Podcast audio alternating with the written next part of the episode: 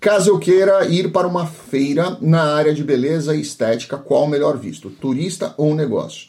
Bom, se você pretende vir para uma feira, o visto adequado, não é que é o melhor, mas é o adequado para isso, é o visto de negócio.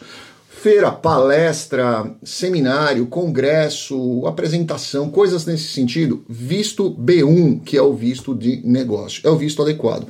Quer dizer que o agente da imigração, o agente da fronteira vai te, te conceder esse visto, vai estampar esse visto para você? Nem sempre. Muitas vezes eles não estão muito aí com isso, eles vão estampar um B2 e você vai para a feira com isso mesmo. Mas o visto correto para você entrar quando é esse tipo de atividade comercial, não trabalho, não pode trabalhar, tá?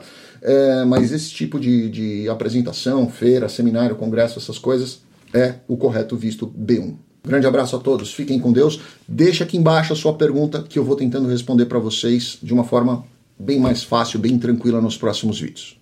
Abraço, obrigado.